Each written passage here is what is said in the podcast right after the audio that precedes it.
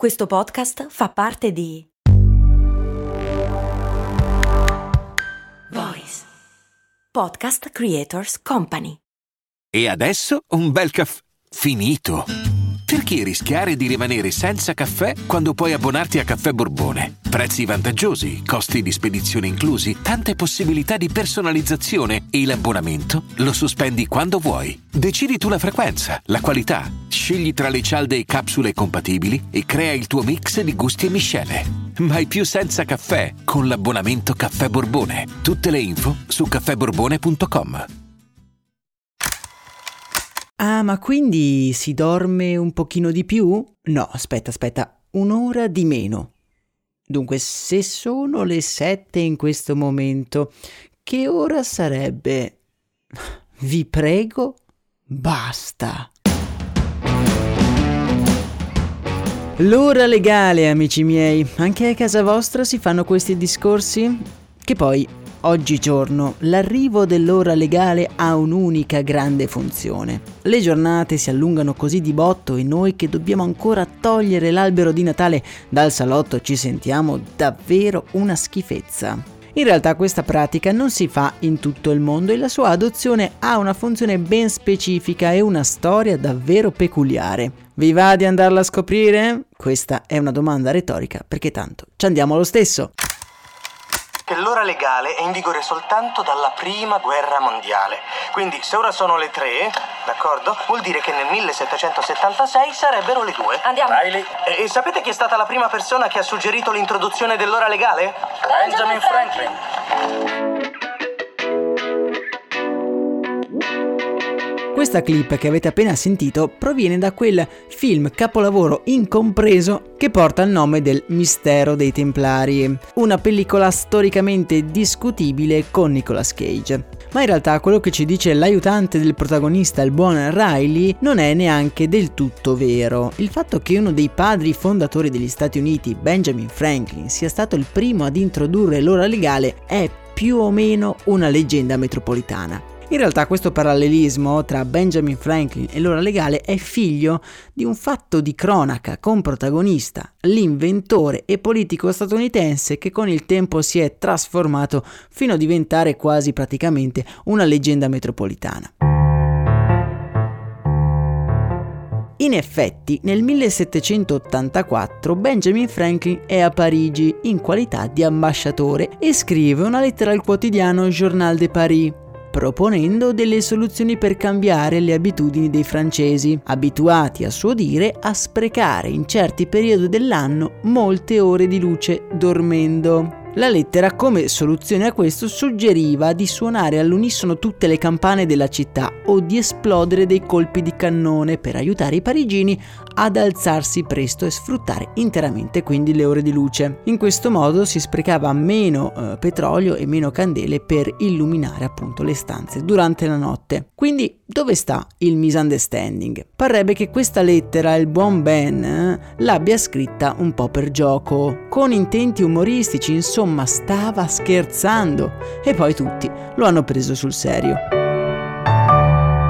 Poi sta un po' a voi decidere se questa lettera insomma vale come ideazione dell'ora legale. L'idea di fondo è comunque sempre la stessa, cioè avere un mezzo per limitare il consumo di forme di illuminazione traslando semplicemente l'attività produttiva. L'idea di fondo è più o meno sempre la stessa, se noi trasliamo l'attività produttiva in un momento in cui c'è luce andiamo a risparmiare energia elettrica perché non dobbiamo illuminare i locali in cui avviene questa attività produttiva.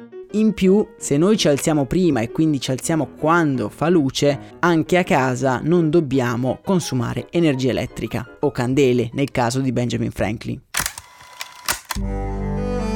Il primo tentativo documentato di introdurre l'ora legale risale quindi a metà dell'Ottocento e proviene dal costruttore britannico William Willett, che propose l'ora legale alla Camera dei Comuni del Regno Unito. Il procedimento venne approvato e nel 1916 nacque ufficialmente il British Summer Time che sancisce lo slittamento in avanti dell'ora nel corso dell'estate ma perché proprio nel 1916, secondo voi? L'obiettivo era quello di risparmiare energia durante la Prima Guerra Mondiale e per questo fu adottato a stretto giro da molti attori nel conflitto, tra cui anche l'Italia. Nello specifico in Italia l'ora legale rimane in vigore dal 1916 al 1920, proprio per diminuire i consumi nel periodo bellico cosa che tra l'altro venne fatta anche durante la seconda guerra mondiale. L'alternanza tra ora solare e ora legale divenne definitivamente legge solo però nel 1965.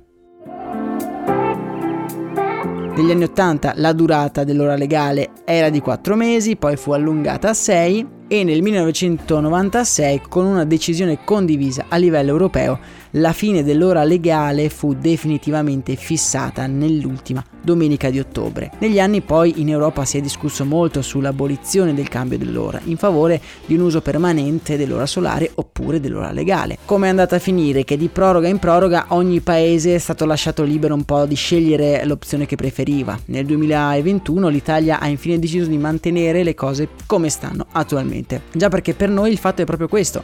L'ora legale, intesa come un modo per risparmiare energia sia a livello aziendale che domestico, avrebbe anche un suo senso, ma non ovunque. In Italia, per esempio, questa cosa ha senso, dal momento che si risparmiano più di 190 milioni di euro all'anno solo spostando le lancette un'ora in avanti. In altri paesi, però, come la Scandinavia oppure quelli vicino ai tropici, l'ora legale è del tutto inutile perché non c'è nessun tipo di risparmio. Ci sono anche degli studi che suggeriscono una correlazione tra alcuni disturbi cronici, sia di salute ma in particolare del sonno, legati all'ora legale. Ma i dati sono talmente bassi che non mi sento neanche di riportarveli.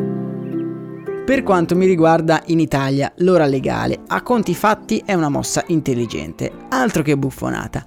E se il prezzo da pagare è un po' di confusione sull'orario, a me va più che bene. E poi, diciamocelo, il fatto di avere un evento specifico che sancisce l'entrata nella bella stagione mi sembra doveroso. Nella descrizione trovate il link per il canale Telegram a cui potete iscrivervi, così come vi suggerisco di iscrivervi anche al canale podcast nella vostra app di ascolto preferita. Così potete rimanere aggiornati ed è anche un modo per sostenere questo progetto. In questo giorno un pochino più lungo di ieri e un pochino meno lungo di domani, io vi auguro una serena giornata. Un abbraccio da Max Corona.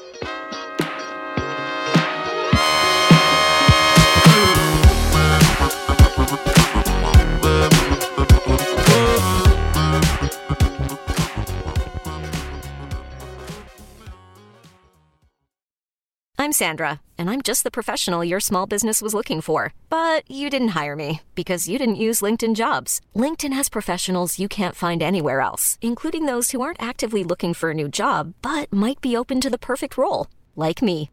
In a given month, over 70% of LinkedIn users don't visit other leading job sites. So if you're not looking on LinkedIn, you'll miss out on great candidates like Sandra. Start hiring professionals like a professional. Post your free job on linkedin.com/people today.